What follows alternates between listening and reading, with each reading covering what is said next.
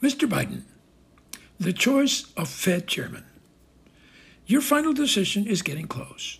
It's down to renaming Jerome Powell or choosing Leslie Brainard. Here's my argument for Powell. He's done an excellent job, the markets are moving in the right direction, and he's earned the respect of most people. His detractors, Senators Sanders and Warren figuring prominently, are at the core of the left wing of the party, the same wing that has played a big role in delaying legislative negotiations and for which you've paid a price in the drop of your approval rating. Thankfully, the infrastructure bill finally passed last night after strenuous effort on your part. Powell has done what he can about inflation. The fact that people are choosing not to return to work because they have money in their pockets is not his creation. The pandemic required monetary stimulus, and he did it. He's now begun to decrease the purchase of bonds. How high will inflation rise is anybody's guess. With both Powell and Brainard, the Federal Reserve will be in good hands. But Powell has the advantage of having been in the thick of the battle. And it's not over yet. From what I can see, you need to be careful with the perception that the left wing has much influence over you.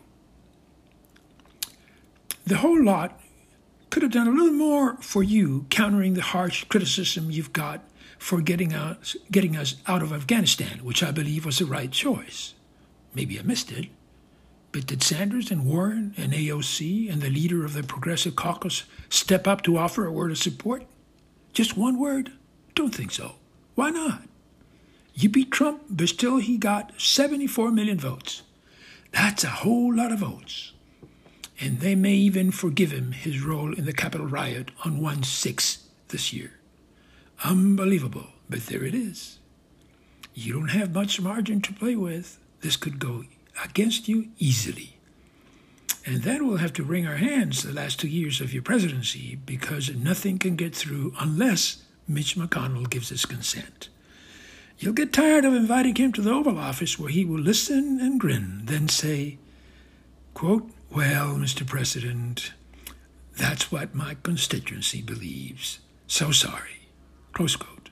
You look down and think to yourself, quote, how in hell did it get away from me?